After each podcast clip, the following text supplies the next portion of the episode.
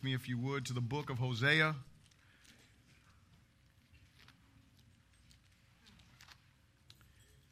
The book of Hosea. Begin reading in verse 1. It is after the book of Daniel, the first of the minor prophets in the Old Testament.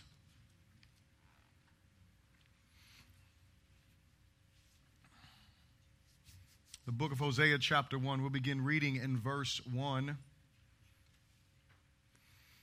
And you got to say so.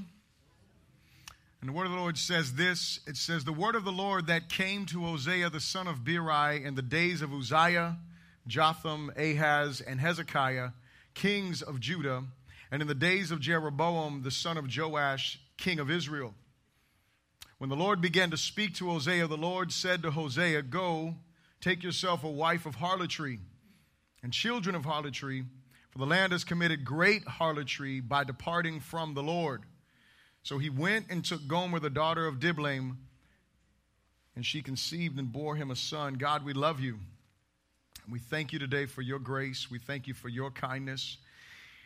And Jesus, we just thank you so much because you have reminded us this morning that you are the overcomer, my God. You have reminded us this morning, my God, that your love conquers all things. You have reminded us this morning, Lord God, that there is no God who is like you. So, Lord, we humble ourselves before you today. We are grateful, God, at the opportunity and the privilege that we have to hear your word, Lord Jesus. And we just ask you, Holy Spirit, to speak to our hearts today.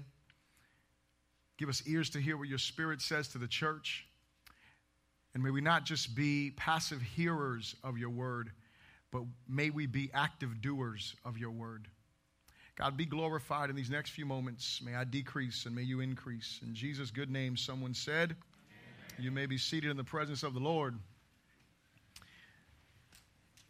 And so I want us to walk through the book of Hosea. A few reasons is because the book of Hosea is a picture of the gospel in the Old Testament that is pretty amazing. The book of Hosea is part of, and I say part of, it's part of the love story between God and his covenant people that is meant to be an example to us for the magnitude and purity of God's love for his children and his bride. And so in the book of Hosea, you'll find two things that God's love is compared to or used an example, and one of them is as children. He speaks to children, and we'll see that as we walk through this book. And he also speaks as to a bride. And in the New Testament, we see the same things, or we're called the children of God, and we're also called the bride of Christ. And so the reason why I wanted to go through the book of Hosea, is because as we went through this last series that I did when I was talking about what does love have to do with it, I began to talk about Hosea probably in the first message that I preached. But then as I continued to pray and seek the Lord, I was kind of, torn between where does he want me to go next?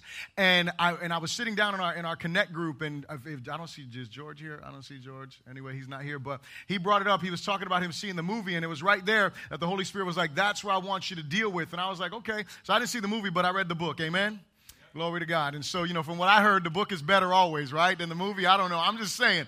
But I'm going to see the movie after I finish preaching, and we'll see. I'll tell you if it was better. But anyway, the book of Hosea is an amazing book for us because it gives us this understanding of God's love. Now, there's a couple of things that you'll notice. First of all, you didn't get a handout, and that is my fault. It is because I did not get the idea to Lewis on time so he could make the outline for me. So you're going to write down some questions. Amen. Glory to God. I know you were hoping we were going to hand you paper when you walked in the door. That didn't happen, all right? So just write some notes down, please. Ask a neighbor, do you got some paper? Glory to God. I got a pen if you got to borrow a pen.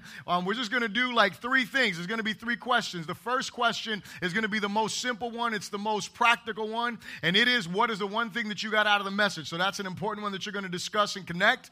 The second thing that I want you to do is, if you're willing, I don't want to force anyone to talk in Connect, okay? But you know that you should be talking in your Connect groups, amen? Amen. Amen. Glory to God. You should be opening your mouth. You should be communicating. And if you would be willing and if you would be desirous to do so, we want to hear your story of how Jesus saved you, amen? Amen. We want to hear your story. We want to hear when you came to know him. And when I say we want to hear your story, we don't want you to take all of Connect time, amen? What we want is we want the 5-minute version. I know that some of you got like, Bishop, that's not long enough. Listen, you need to make it that short, okay? Just say you a real heathen. Amen. I really was lost, and now I found that love. Okay? We want to hear that, because this is a good picture and a good time. And then the last question is the one that I will ask you at the end, and you can also deal with this, and it is, are you overwhelmed that God chose you by grace? Two-part question. Does your devotion to Him agree with your answer? Are you overwhelmed that God chose you by grace? And does your devotion to Him agree with your answer? So if you say, yes, I'm overwhelmed that God saved me by grace, I'm overwhelmed that He chose me, but you don't live for Him, then you're lying to yourself. If you say, no, I'm not overwhelmed, but you walk in the fear of the Lord, you may not think that you're overwhelmed, but something has happened inside of your heart. And so when we look at the book of Hosea, as I said, this is a love story. It's part of the love story. I love one of the things that I heard a Bible teacher talk about. It's the one that is actually teaching Bible in my daughter's school for the 6th and 7th grade, I believe, maybe all of middle school. But this teacher said this year his goal is to walk the children from Genesis to Revelation so they can understand the Bible as one story. So they could understand the Bible as one story from Genesis to Revelation. See, a lot of times, because we have different books and we have different places where we go, we think for some reason that the story is different, but it is one story through and through. When you look through your Bible, when you go home, you can YouTube this. I was going to put it up today, but I didn't fit it in where I thought it would go. But there's a video, and you can just go, and when you YouTube, just say, Jesus and all the books of the Bible. And there's this little kid, he's like, I don't know, he's probably like 10 years old or something like that, and he's in Salem Baptist Church, I believe it is, and he goes through the books of the Bible, and he begins to tell you Jesus in every single book of the Bible, and at the end, he begins to speak, and he just had me crying. I was bawling, because it's so amazing to realize that Jesus is there in the beginning, He is there at the end, He's there through everything. And it is all about God trying to redeem us to Himself. It is all about God. When we look at the Word of God, it is about Him trying to deliver us and set us free. Let me tell you, one of the worst things that you can do is look at your Bible as a place to get principles for living rather than the place to find salvation for life. Because what happens is you will look at the Bible and you will find these principles for living, and you will find moral standards, and you will become a moralist. You will become a person who looks at their life and says, you know what, I live by those morals, and you will feel good about yourself. And then the other thing that will happen is you will fail in some points of your morality, and then you will feel condemned. And the question is, should I feel good about myself, or should I feel good about Jesus? The question is, should I feel bad about myself, or should I trust what Jesus has done, and that way I don't have to walk in condemnation? Well, the answer is, I should feel good about Jesus. I should rejoice that I am His prized creation. I should be able to do those things. But if I only look at the Bible and see it as principles for living, then what happens is I miss the whole story. I miss what God is trying to do, which is to show me His power of redemption. And in the book of Hosea, we will look at this story, and we'll see the way that God unfolds this. I want to give you some history. If you're taking notes, this might be good for you to write down so you'll know a little bit about the book of Hosea. But as the introduction shows us, when reading the beginning there, it says, the word of the Lord that came to Hosea, the son of Beeri. And so that tells us a little bit about who he is. And it says where he was, or in the days of Uzziah, Jotham, Ahaz, Hezekiah, kings of Judah. And so all of these people there were kings of Judah. So we see four different kings. And then in the days of Jeroboam, of the son of Joash, king of Israel. And so what we find here is God giving us an explanation of when Hosea was preaching, when Hosea was prophesying, when Hosea was communicating the word of the Lord that God had given him. And so it was about a span of around 45 years. And Hosea came from the northern kingdom, which is Israel, because at the time that Hosea was born, the kingdom of Israel, remember, after Solomon, when his son came into power, the kingdom of Israel was split into two things, the northern and southern regions. And so the northern region, that's Israel, and then the southern region was Judah. And so he was born, and he began to prophesy in the northern kingdom. And the reason why we'll know is because as we look through the book, we understand that it was before this book was written, before God let His judgment come upon His people because of their disobedience, before they were overtaken by Syria in a place of judgment. He prophesied to Judah and Israel for about 45 years. So it was from about 755 BC to 710 BC. So when you look at that, that's a pretty long time. That's 45 years. So you would wonder, why is it? I don't know if you wonder, but I wonder. I'm like, well, why do they call this a minor prophet? Hello. They're like major prophets and minor prophets. There's some people that are major, like they really got some deep revelation. Some people are just minor. They got minor revelation, right? Is that what it is? I'm just saying, what makes a book major and minor? Well, it's the length of the book. That's what it is. It has nothing to do with the power of the prophecies. The prophecies are equally powerful. They're just not as lengthy. And so he's one of the minor prophets here. And so he prophesied for all of that time. And obviously, I'm sure in a 45-year span, he probably spoke more things than just a few, communications that we have here in these 14 chapters throughout this book. And so what happens is his ministry was not by any means minor, but Hosea's name literally means salvation. This is important because we see the work of God's salvation. Again, he preached to the northern kingdom, but what he did is when he started to preach during a time that they were in great prosperity.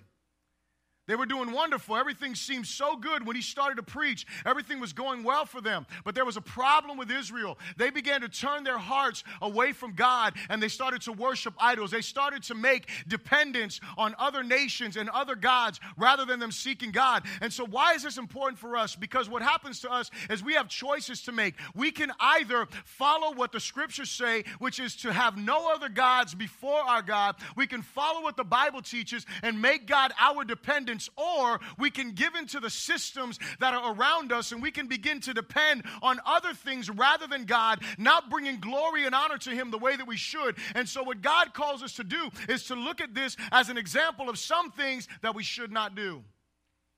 So as he is preaching, as he's prophesying, the nation it's rotting away inwardly, and it's involved with these foreign alliances. But it started off looking great, and then before you know it, you see that God begins to allow the children of Israel to experience his judgment against them because of their disobedience. Hosea shows us a clear picture, as his name is salvation, how salvation has nothing to do with us, but it is a picture of his grace. Someone say amen to that. Salvation has nothing to do with us, but it is a picture of his grace. So I ask you to repeat this after me. This is the first point that we'll make. It is that we may never understand how God chooses his people, but we know why. And we should rejoice that he chooses us. Now let me say this again. We may never understand how God chooses his people. We may never understand that, but we do understand why. The Bible says it clearly. It is for his glory. Amen? That is it. He does it for his glory. We don't understand how he makes these choices. I'm not even going to get into that because I can't take you to a bunch of scriptures and show you this is exactly how it happens. All that I know is that our God foreknows all of us. Amen? He knows every one of the decisions that we will make before we make them. And because he is God, he knows the end from the beginning, right? And so we realize that he makes these choices. And so we will never understand how exactly those choices are made, but we know that they are made for his glory and for our good. But here's the most beautiful part, is that while a lot of people get caught up in how and why, we should just rejoice that we are chosen by him. We should rejoice that he's calling us. And let me put it to you like this. If you are sitting here today and you know Jesus, you can consider yourself chosen, because when Paul writes, he doesn't sit there and say, well, you're chosen, you're chosen. He writes to the church and he says to the chosen one, to the elect of God. That's what he communicates. Now, if you're sitting in this place and you don't know Jesus, I want you to know that there is no mistake that you're sitting here, because Jesus wants you to know him. He wants you to turn from your sin unto his saving power. And so no one in this place is exempt. But here is the reality. There are some people that will sit in this place. You don't know Jesus. You will hear the gospel message that is preached today, and you will leave here unchanged because your heart is hard and you don't think you need God. But here's what happens. Because you are hearing the gospel, you are accountable to God for what you're hearing. And for those of us that are here, we need to look, Paul makes it clear. He's like, you need to check yourself. You need to continue to examine yourself. Make sure that you are in the faith. He's saying this to Christians. The Bible teaches us that we are supposed to work out our salvation with fear and trembling. Here's the other reality. The other reality is that there are people that are in here. You think you know Jesus, but you do not. And my hope is that as you hear the gospel preached, that you will turn from your sin, that you will recognize that you are separated from him, and that you will be reconciled unto him in a relationship today. He loves us. And what we see in this book is that we don't understand. The first thing we look at it. I don't know about you, but when God speaks to me the first time, like, I don't want to hear this. Look at verse 2 of me. When the Lord began to speak to Hosea, the Lord said to him, go take a wife of harlotry. Oh, my goodness. Y'all can laugh because God, you know, I forget. So somebody was praying today, and they were talking about, God, you know, you have a sense of humor. I think it was Rob Guzman or something like that. He was like, he said, you know, God, I thank you for your humor. And I'm like, this is hilarious. I am glad it is not me. He is saying, go and take, listen, this is what he's saying. He's saying, go take a wife that's going to be a prostitute. Is that the first thing you want to hear from God? Like, everybody wants to hear, look, go buy that big, nice house, or go, that car is yours, or you got that promotion, or, you know, that, go preach the gospel. Maybe some of y'all want to hear that. But to hear, the first thing God says, son, go take a wife that's a prostitute. That's hard. I don't know about you. See, some of y'all ain't laughing, but that is crazy right there. I would not want to hear that. Not only doesn't stop there, he's like, and children of harlotry. So not only is your wife, okay, going to be a prostitute, but your children are going to be like her too. I know you want to hear a prosperity message. I'm just saying, this is what he said. He said, for the land has committed great harlotry by departing from the Lord. So the first thing that God says, he commands him to marry a wife of harlotry. And there's three possible meanings here to this thing. And this is important, I mean, for me to understand what he's saying. And the first one is, take a prostitute as your wife. That's the first one that he could be saying. The reason why that wouldn't be right is because then Hosea would have no right to get upset later on because he knew he was getting a prostitute. Hello. That's the first thing. The second possible answer is, take any woman from the land of harlotry, which I think that's part of the answer to what he's trying to say. They were living in a land of harlotry, so anyone that he would have taken would have been that one. But then there's a third one, which is really the point, and it is this. Go and marry a woman who's going to be unfaithful to you.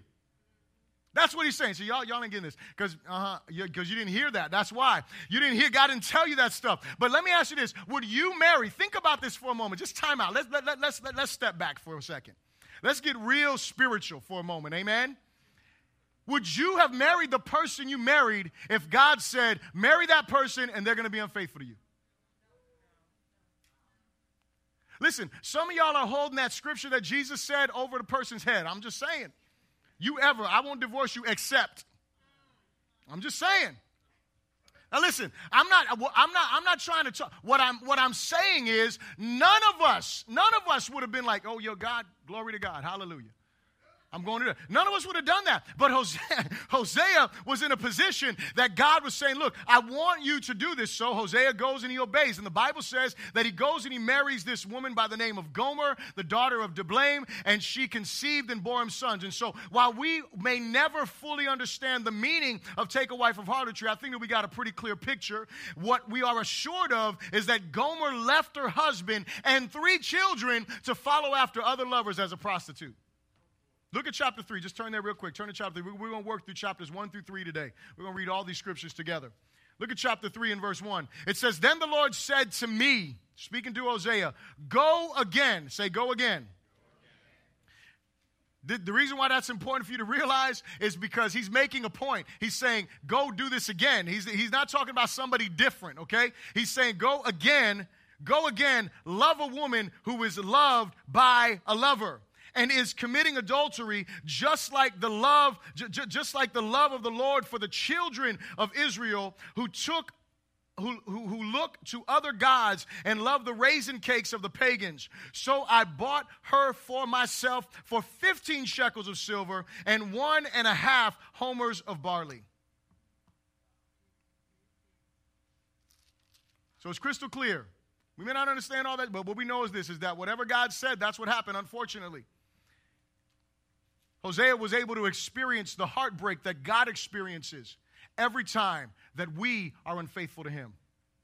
Did you hear what I just said? The reason why God chose Hosea for this is because he said, I want you to be a picture to the children of Israel of what my relationship with them looks like. I am loving them exceedingly, abundantly. I am loving them unconditionally. I have given them. You're going to see some things when we read through these prophecies. I don't know about you, but I was amazed when I was reading through these things and what God was saying. And listen, I want to make this clear. This is not a bust on the children of Israel. This just happens to be in the Old Testament. And so we're dealing with God's covenant people in the Old Testament Israel. This is us. This is the way. Oh, we'll get to that point in a moment. Hallelujah. He gives him this responsibility. The picture is of a God who chooses us despite us. Hallelujah. He loves us not because we are lovable, but solely because he is love. He doesn't love us because we're so gifted or so talented or so cute or so amazing or so whatever. We love our kids because of that stuff. Hello. You know, we love them because they're our children, but you know, they do certain things that are cute and all that, and it motivates us, but God doesn't love us because we're like that. He rescues us even when we have no desire for him and prove not only to be undeserving of his mercy, but ill-deserving of his mercy. We're going to read these scriptures. Look at chapter 1, verse 10 through 11. Let's read some of these scriptures, and then I'm going to make that point again. Chapter 1, verses 10 and 11. It said, "Yet the number of the children of Israel shall be as the sand of the sea, which cannot be measured or numbered. And it shall come to pass in the place where it was said to them, 'You are not my people.' There it shall be said again to them, 'You are the sons of the living God.' Then the children of Judah and the children of Israel shall be gathered together and appoint for themselves one head, that they shall come up out of the land." And so you'll see, because we're going to look back at these other verses in between here, but what you're noticing here is that God speaks judgment. You don't see that yet, but God speaks judgment from verses 4 to verse 9. But then in verse 10, he begins to declare his love and his kindness. Now look at chapter 2, verse 14 to verse 23. Again, from verses 1 all the way down to verse 13, it's talking about his judgments. It's talking about their rebellion. And then in verse 14 through 23, it says this. It says, "Therefore, behold, I will allure her, will bring her into the wilderness and speak comfort to her." So while we've been rebellious, he's going to speak comfort to us. "I will give her her vineyards from there, and the valley of Achor as a door of hope." He's giving us hope. She shall sing there. He's going to give us a song of worship, as in the days of her youth, as in the day when she came up from the land of Egypt. So he's going to let us feel the liberty. He's going to let the children of Israel here feel the liberty that they felt when they came up out of the land of Egypt. "And it shall be in that day, says the Lord, that you will call me my husband and no longer call me my master." And so look at that. He wants to switch a relational position where it's not just him as Lord, not just him as master, but him as husband, him as relational, him as one that loves. That's what he wants to do here. And he says, "For I will take from her mouth the names of the Baals." So he's going to liberate them from their worship of false gods. "And they shall be remembered by their name no more. And that day I will make a covenant for them, with the beasts of the field, with the birds of the air, with the creeping things of the ground. Bow and sword of battle I will shatter from the earth, to make them lie down safely. I will betroth you to me forever. Yes, I will betroth you to me in righteousness and justice and loving kindness and mercy. I will betroth you to me in faithfulness, and you shall know the Lord." And so are they worthy of any of this? No, absolutely not. "And it shall come to pass in that day that I will answer, says the Lord. I will answer the heavens, and they shall answer the earth. The earth shall answer with grain, with new wine, with oil, they shall answer Jezreel. Then I will sow her for myself into the earth, and I will have mercy on her who had not obtained mercy. Then I will say to those who were not my people, 'You are my people,' and they shall say, 'You are my God.'" And so he shows this picture, and he gives us this picture. And here's the thing.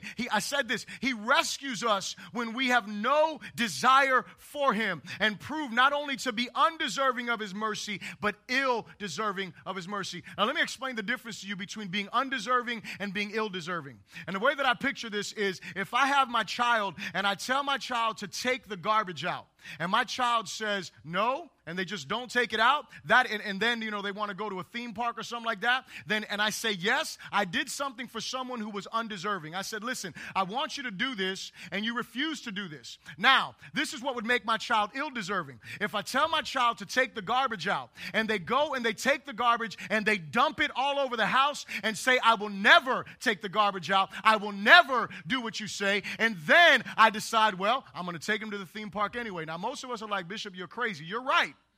That would be a crazy scenario. But can I tell you something? That is the way that we are against God. We are ill-deserving of his mercy. We are ill-deserving of His grace because not only does He tell us what to do and we refuse to do it, but we rebel against Him. We disobey what He says for us to do. We don't do those things, and we go against Him with our own hearts when we're unwilling to forgive other people, when we're unwilling to share the gospel, when we're unwilling to obey His scriptures, and when we continue to go against what He says, we become ill-deserving.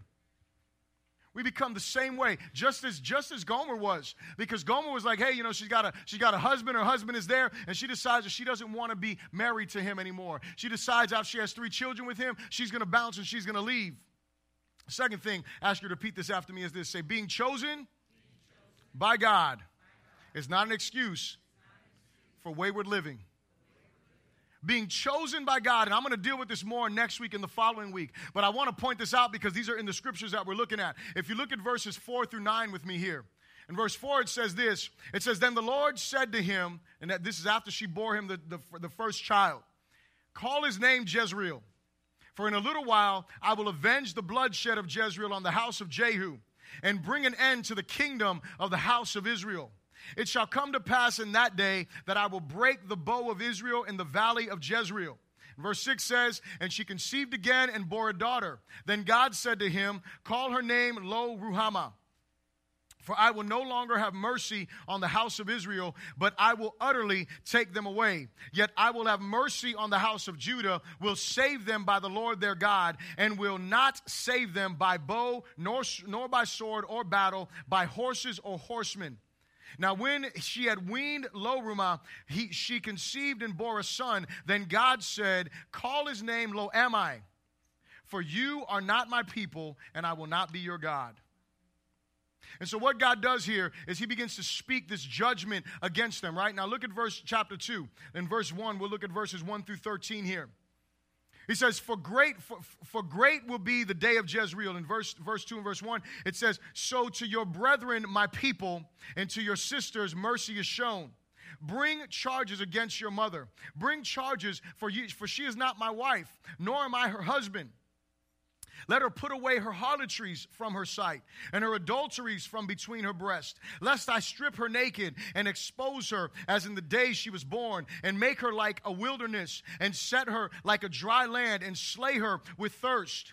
I will not have mercy on her children, for they are the children of harlotry. For their mother has played the harlot. She has conceived them, has behaved shamefully. For she said, I will go after my lovers, who give me my bread and my water, my wool, my linen, my oil, and my drink. And so look at what happens here. Israel is saying this is the picture, is that I'm going after other gods. And I don't know if you remember the story, but if you remember in the book of Exodus, the Bible says that when the children of Israel were in the wilderness, Moses went up to the mountain for 40 days and 40 nights. And when he was up there, the children of Israel got tired of waiting for him. And when they got tired of waiting for him, they said to Aaron, listen, we don't know about this Moses, but you need to make us gods that are going to go before us. And so they are just witnessed. Now listen, I don't know if you know this, but the book of Exodus, when you look at all of those 10 plagues that the children of Israel saw happening when they were in the land of Egypt, every one of those plagues was in contradiction to a deity of the Egyptians. And so what was happening was, when God goes and he brings darkness, this is just one example,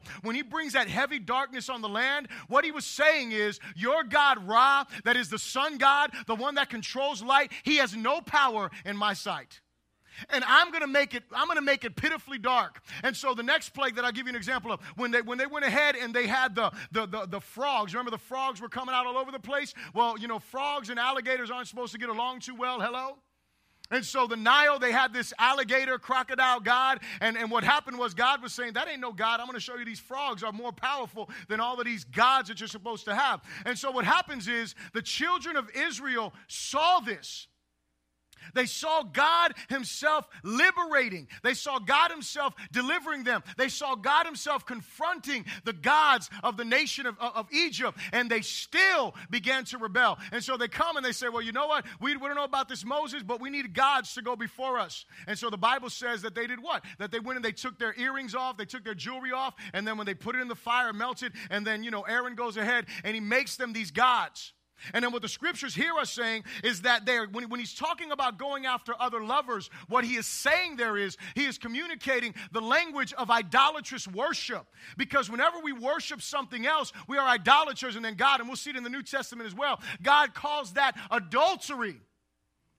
When we worship other gods, and see, the gods of our days may not be Baal, but the God of our day can be our job. The God of our day can be our children. The God of our day can be our spouse. The God of our day can be anything. It can be our car, our clothes. It can be our name. It can be popularity. It can be whatever it is. Our God can be our religion rather than the God who saved us.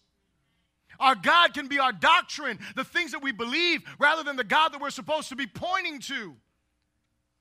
And we think that those are the things, and that's the reason why I say it is so important that we do not look at our Bible as just a moral checklist for us, because we will miss the God that empowers us to be moral. As a matter of fact, when I look at the Bible, the way that Paul said it, he made it clear. He said, the law was not evil, but I would not have known what coveting was unless the law said not to covet. And so what's supposed to happen is when I look at the laws of God, I realize how sinful I am. Because I realize those are his standards, and he is a holy God, and I'm not living those standards the way that he declares that I should be. Verse 6 says, therefore, behold, I will hedge up your way with thorns and wall her in. Now look at this. Even in this judgment, God is showing mercy. Therefore, behold, I will hedge up your way with thorns and wall her in so that she cannot find her paths. So what is he doing? He is saying, look, I'm going to do everything that I can, even in the midst of judgment, even in the midst of you reaping what you've sown, I'm going to do everything I can to keep you from running after other gods. She will chase her lovers, but not overtake them. Yes, she will seek them, but not find them. Then she will say, I will go and return to my first husband, for then it was better for me than now. Now, I want you to, when I read this, the first time that I read this through, I was reading it through Bible.is, and I was listening as Bible.is was reading it. And the way that the reader reads that part is with sarcasm. Because it's like she's saying, I want to go worship other gods, but you know what? It was better being with him. I don't know how, if you understand what I'm saying. What we're talking about returning to God. And what she was saying with sarcasm in that moment was, you know what? I can't get to these guys. I can't get to these other things that I want. So you know what? I'm going to go back over here. Not because I really want to, but I really have no choice. It was better being there than where I am now. Horrible heart. Goes on to verse 8. For she did not know. This is why she said that. Look at verse 8. He is so amazing. For she did not know that I gave her grain, new wine, and oil, and multiplied her silver and gold, which she prepared for Baal. God provided all of those things, and she was blind to that. She was worshiping another God with God's provision. That's crazy. She was worshiping another God. She was adoring. She was, oh, I got this wine, and you know what? I'm going to worship you. And guess what? God gave you that. It's just like us with all of our gifts, all of our talents, all of our abilities, all of our money. We worship with the things that God gives us. All of us worship. But we worship what? Are we really worshiping him? Or are we worshiping other things? We're giving all of our best. We're giving all of our strength. To what? Are we giving it to him for his kingdom and his glory? Or are we giving it to other things? Verse 9 says, therefore, I will return and take her away, and take away my grain in its time. So finally, God is responding, and my new wine in its season, and will take back my wool and my linen, given to cover her nakedness. Now I will uncover her lewdness in the sight of her lovers, and no one shall deliver her from my hand. So God is saying there is going to be judgment. I will also cause all her mirth to cease, her feast days, her new moons, her Sabbaths, and all her appointed feasts. I need you to see this picture here, because what he is saying here is, he's saying, these people still think that I'm okay with them. These people still have new moons. Those are Jewish feasts. They still have their Sabbaths. Those are Jewish feasts. They still have all of these festivals in the name of their God. And so what they're doing is they are going and worshiping other gods. It's kind of like this. We worship everything else from Monday to Saturday, and then Sunday we want to come and lift our hands like everything is okay. That is what he's communicating here. He's saying, I'm going to take this away so that they realize that their worship is impure, so that they realize that they are not right with me. And why does he do this? Because he loves us. Why does he do this? Because he doesn't want us to experience eternal separation from him, but he wants us to experience reconciliation with him and real relationship. And he says in verse 12, and I will destroy her vines and her fig trees, of which she has said, these are my wages that my lovers have given me. So I will make them a forest, and the beasts of the field shall eat them. I will punish her for the days of the Baals to which she burned incense. She decked herself with earrings and jewelry and went after her lovers, but me she forgot, says the Lord. In chapter 1, you see the prophetic imagery that's given in the naming of Hosea's children. He has three children. They have three different names. The first one is the name Jezreel, and that name means God sows, or it means God scatters. And what this was is that this was a prophecy. This was God prophesied about the scattering of Israel throughout the nations. Also, we know that there was a judgment that was proclaimed there that was going to happen because of Jehu being too extreme when he was bringing judgment to Ahab's house. But the first thing is, the first judgment is that rather than you having a land of your own, rather than you having all of these promises, you're going to be scattered throughout the nations. So things are going to be really hard for you. The second thing he says, the second one, the daughter, her name is Lo-Ruhamah, and her name means no mercy, or she hasn't found compassion. And this prophesied how God would allow Israel to suffer at the hands of their enemies for their sins. Because for some reason we think that, you know what, we're not going to experience anything. We're not going to experience any hardship. We continue to do wrong. But God says, no, it's not like that. There are going to be times that we're going to experience things if we are rebelling against him. I'm not talking about when you fall short. That's not what I'm talking about. I'm talking about living in rebellion against God. That is a totally different thing. Living a life that is not honoring him, this is what we have to look forward to. And the last child's name is Lo-Ammi, and it means not my people. And so the last verse, if you look at verse 8 with me, or verse 9, I'm sorry, it says, then call his name Lo-Ammi, for you are not my people, right? So that's what his name means, that you are not my people, and I will not be your God. Now, when you literally look up that last phrase there, what it literally says is this. It says, I am, not I am to you. I am, not I am to you. Now, why is that so important? Because when you go back to Exodus, you'll remember when Moses said, who do I say sent me? He says, say, I am that I am sent you. And what he's saying here is, he's saying, I am not I am to you. Not because I don't want to be I am, but because you reject me as I am. You reject me as the God of creation. You reject me as the Lord. You reject me as the one who is your leader. So because you reject me, I'm not the I am to you. The prophecies against Israel were the product of its own hypocrisy and rebellion against the Lord, who willed their best, but they desired to serve other gods to gain what only God the Father could give them. And so again, they're running after other gods, making allegiance to other gods, other nations, rather than recognizing that all that they need is in him. We must look at these warnings and consider the implications for us, because even as his children, there are always consequences for sin. Usually, it is broken relationships. Whenever you sin, most of the time, what you will see is your sin will cause breaking in relationships. Your sin will alter relationships. You sin, people don't trust you. You lie, people don't trust you. You treat someone wrong, people don't trust you. You're unjust, people don't. And so relationships begin to be broken. We don't want that, but that's the reality. That's the truth. It takes time. But, forgiveness isn't just overnight. Hello. And I can forgive you, but that doesn't mean I'm going to trust you tomorrow, right? Amen? I mean, that's just how it is. Well, I thought you forgave me. I did forgive you, but I need to make sure you're not going to do that again. Hello. I'm just saying. That's called wisdom, right? I don't know. I think that's called wisdom. It doesn't mean I hold it over your head. It doesn't mean I remind you every time we get together, well, you remember what you did. That's not what I'm saying. That's not the right heart. That is not the right mindset. But forgiveness is something that happens. God says forgive, and we forgive. But you know what? You got to earn trust. When we sin, relationship is broken. But here's the beauty, is that God is rich in his mercy, and he never allows repentant children to experience the fullness of what they deserve. Are you hearing me? So here's the thing. This is real truth. This is hard truth. But the reality is, God, if we are repentant before God, if we are humble before our God, He doesn't want us to experience the fullness of what we deserve. Listen, I can guarantee you there's this thing called mercy, hello, that is new every day according to the Bible. And what mercy means not receiving what you deserve. That's what it means. That's what mercy is. The difference between mercy and grace is that mercy is not receiving what you deserve. Grace is receiving what you don't deserve.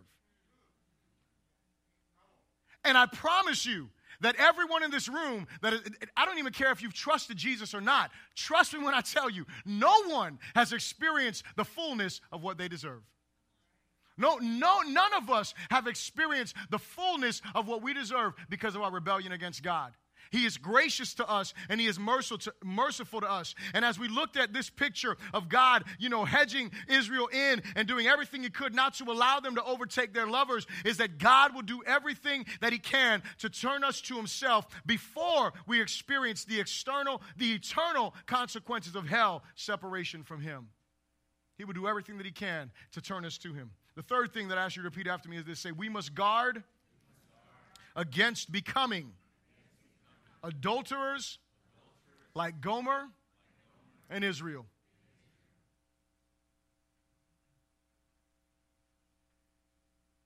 The fact is, none of us wants to hear this. None of us wants to believe this. But all of us have adulterous hearts like Gomer. As a matter of fact, until we recognize this, we will never fully grasp the depth of our sinfulness, nor the immensity of God's loving kindness. See, the truth of the matter is that our hearts are wicked in and of themselves. God comes to save us and give us a new heart. But when you read your Bible and you see Paul, he talks about this other law that is at work in him. And what he's saying is that there is this battle that is constantly going on. There is this pull. We were at the Thanksgiving service, for those of you that were able to make it, and there was a song that we were singing, and in the song, you know, it was I guess it was an older hymn, I'm sure, I've never heard it before, but there was one thing in that hymn that I was like, man, I don't really like that part, but it's really true, and it says, my heart is prone to wander. My heart is prone to wandering. And if we're honest, our hearts are prone to wandering. Yes, we have our high moments with Jesus. Yes, we have those times that, man, nothing could separate us from being in His presence, and we will do nothing to dishonor Him. But then if we're real, we have those moments that, man, we are not faithful to Him the way that we should be. And the Bible says this: anyone who says he doesn't have sin, you make God to be a liar. That's what the Bible says. That's not what I said. That's what 1 John tells us. Anyone who says they do not have sin, they make God to be a liar. Now tell me, who's a liar, you or God? All of us have to guard our hearts against becoming adulterers. And when I say adulterers, we have to guard our hearts against becoming adulterers in action, because in our hearts we'll have to constantly repent of that. Now, I want to look at this. I want to look at some New Testament stuff because I want to bring this to the New Testament. The New Testament apostles warned the church against spiritual harlotry, which is also known as adultery, which is equal to idolatry. And so when you worship idols, that is considered a spiritual adultery is what God calls that. And so turn with me in your Bibles to the book of James, chapter 4. And we'll start here. The book of James, chapter 4.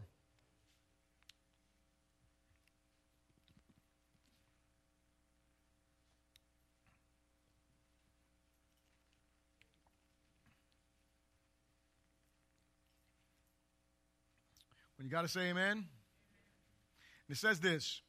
It says, where do wars and fights come from among you? Do they not come from your desires for pleasure that war in your members? You lust and do not have. You murder and covet and cannot obtain. You fight and war, yet you do not have because you do not ask. You ask and do not receive because you ask amiss, that you may spend it on your pleasures. Adulterers and adulteresses, do you not know that friendship with the world is enmity with God? Whoever therefore wants to be a friend of the world makes himself an enemy of God. Or do you think that the scripture says in vain, the spirit who dwells in us yearns jealousy, jealously, but he gives more grace. Therefore he says, God resists the proud, but gives grace to the humble. Therefore submit to God. Resist the devil, and he will flee from you. Draw near to God, and he will draw near to you. Cleanse your hands, you sinners, and purify your hearts, you double-minded. Lament and mourn and weep. Let your laughter be turned to mourning and your joy to gloom. Humble yourself in the sight of the Lord, and he will lift you up. Now, where did I just read this from?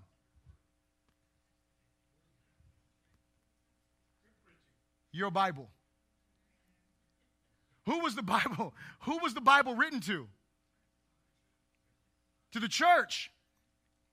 Now listen, when I was reading that, some of you were offended. Some of you were like, man, I'm not an adulterer. I'm not an adulteress. Man, I'm not a sinner. Man, I'm not like that. Hold on a second. So you're saying God is wrong.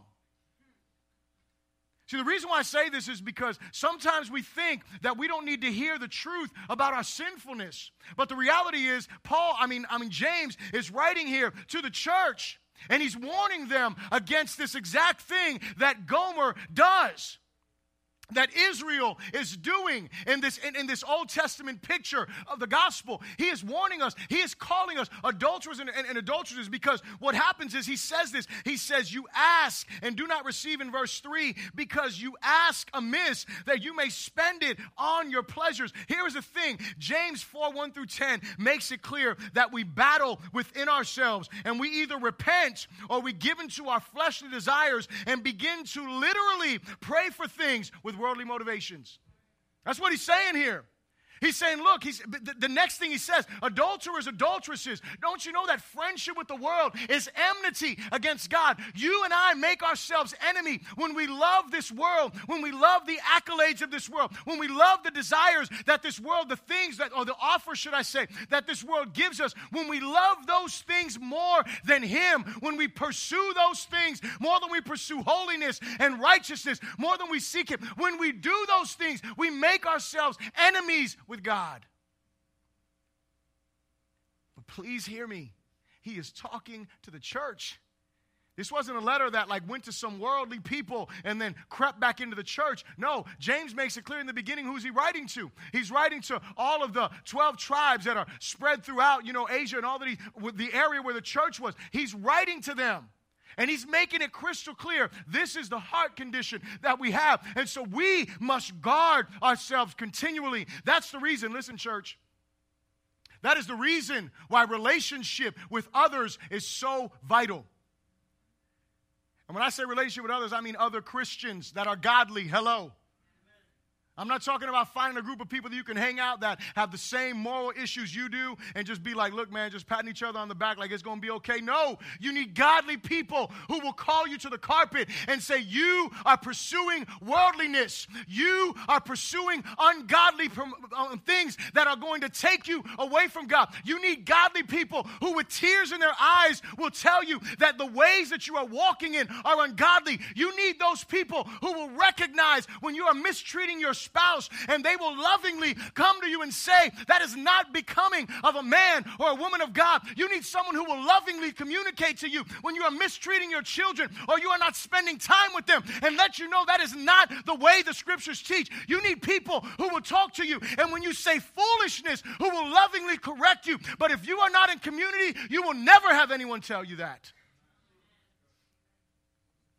You need that community in your life. You need those people in your life. You need those people who don't. Listen, I'm not just talking about coming together on a Tuesday or a Saturday or a Sunday. That is weak community. I've told you before, those are just times that we get together, events that happen. I'm talking about being in real relationship with people. I'm talking about spending time with them outside of, you need godly people that'll tell you, man, that show is not God that you're watching. Hello. Straight up. You need that. I need that. Amen. Glory to God. I'm just letting you know. I need that. I need that. I need you. We need people who'll be like, man, you watch that? I ain't judging you, but I'm saying. To the spiritual, all things, right, are subject to judgment. But you need godly people in your life. Why? Oh, because watching a program or watching a movie is going to send you to hell? No. That program or that movie is not going to send you to hell, but the seed that it's sowing in your life may. That's the problem with us, is that we think we can just watch and just do whatever we want to do. But that's not the truth, church.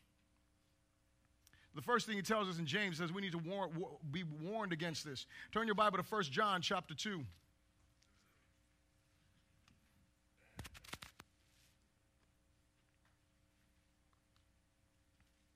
First John chapter 2, 15 through 17.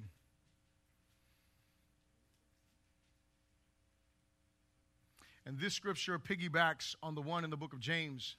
I just wanted you to see the Bible says that every word be established by two or three witnesses. So I'm giving you two different apostles, James and John. And so John says this.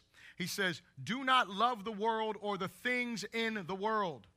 If anyone loves the world, the love of the Father is not in him. Listen, if you love the world, these are not my words. These are the words of your Bible. If you love the world, the love of the Father is not in you.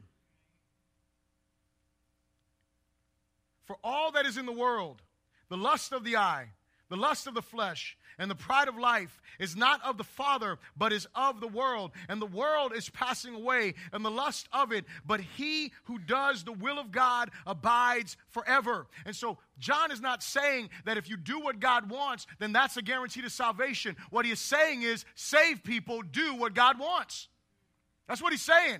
He's saying people that have been redeemed, they do the will of God. People who have come to know the Savior do the will of the Savior. That's the bottom line. But there is the other thing. It is the lust of the eye, the lust of the flesh, and the pride of life. And what John is saying is, look, those are the things that are in the world. When you find yourself living off of what you see, when you find yourself living off of what you feel, when you find yourself living off of what you have a right to, see, that's the lust of the eye, that's the lust of the flesh, and that's the pride of life. You can do it because you work all those hours, so you have a right to do it, or you do that, so you have a right to do it. When you start living that way instead of living the way the Bible says, then you are a person who is loving the world.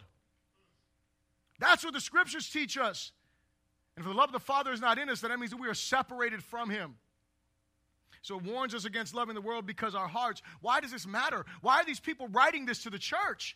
Why are they writing this to people that congregate? Why are they writing this to people that worship? Why are they writing this to people that probably knew the Bible better than you and I? Why is it? It is because we are all wicked in our core.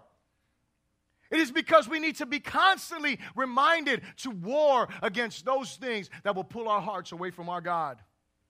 And the last place, I won't have you turn there, but you can just write this one down, is the book of Revelation chapter 2. And I won't have you turn there because we turned there a couple of weeks ago.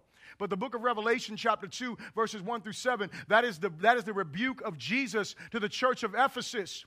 And you know what the scripture says there. It says that God knows their work. He knows their labor. He knows their toil. He knows that they, have tried those who call themselves apostles and are not. He said that, you maintain sound doctrine. This was a sound doctrine church. They are a solid church when it comes to Bible. And yet he tells them something. He says that he has this issue with them. And it is that they have turned from their first love. And so what was their issue? What idol were they running after? They were running after God's approval. They were running after piety. They were running after godliness, but they were lacking love. And so, see, it's not just about me loving the things of the world. It's not just about me loving those other things. I can love good stuff and not love God more and have a problem. And so the question for us is this, the reality is these warnings should sober our hearts as we look at Hosea, remembering that we by nature are no different than Gomer. Yet, God chose us. Now listen, that should be the encouraging part of my message. It is that God knows that we are adulterers and adulteresses at heart. He knows this. He knows every sin that I'm going to commit between now and the day that I die. He knows everywhere that I am going to fail and fall short. He knows all of those things, and he doesn't excuse them. He died for them. See, there is a difference. He doesn't just say, oh, it's okay, just go on ahead and sin. No. What he says is, he says that he died for them. And what he goes on to say in the book of Hebrews, if you read your Bible, it tells you that he who sins willfully, there is no longer a sacrifice for him. Those are some scary words there. Because if I'm calling myself a Christian and I'm living how I want to live and I'm sinning willfully and I continue to sin against God, there's no sacrifice for me. You know what that tells me? That language tells me that there is no hope for me. And so listen, if you are that person that is sinning willfully against God, your hope is today to repent of your sin, to turn from your sin. And listen, for all of us, we should rejoice because what? Because God chose us. He chose us. He chose us despite us. He chose us knowing every failure. And so that's my encouragement for us today. Amen? Stand to your feet and bow your heads, please. Here's the question again. Are you overwhelmed that God chose you by grace? Think about that. Are you overwhelmed that God chose you by grace? Are you overwhelmed that He knows every wicked thing that you've ever done, every wicked thing you will ever do, and He still chooses you? Has that overwhelmed your heart? Has that overwhelmed your heart? And the second part of that question is, does your devotion to Him match that answer?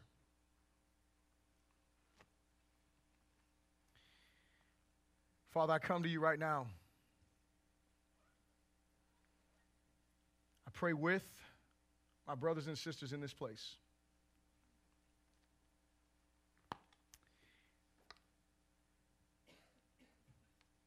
God, we all fall short. That is not a question, that is a reality. But we know that You grant more grace, God. We know that You grant us strength, God. Father, help us who know You, God, to continue to fight this good fight. Help us who know You, God, to continue to run this race that is set before us. Help us who know You, God, to be faithful to Your call of obedience and submission to You. Father, I pray for those in this place that don't know You, God, whether they think they do or whether they are 100% assured that they do not. Holy Spirit, I pray that You would convict their hearts right now. I pray that You would fill them with love for You. I pray that You would fill them with a desire to serve You. I pray that You would fill them with a hunger for Your righteousness. I pray that they would come to the hopeless reality, my God, that apart from repenting of their sins, turning away from their sins, and putting their faith, trusting, and hoping in You, Lord God, let them come to that reality that they realize that they have no hope, my God.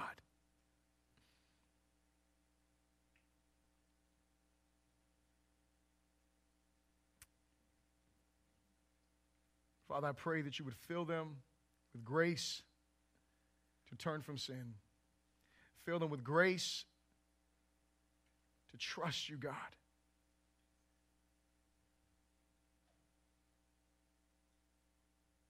Father, I pray that You glorify Your name in us. Help us, God, to be overwhelmed by the magnitude and the purity of Your love.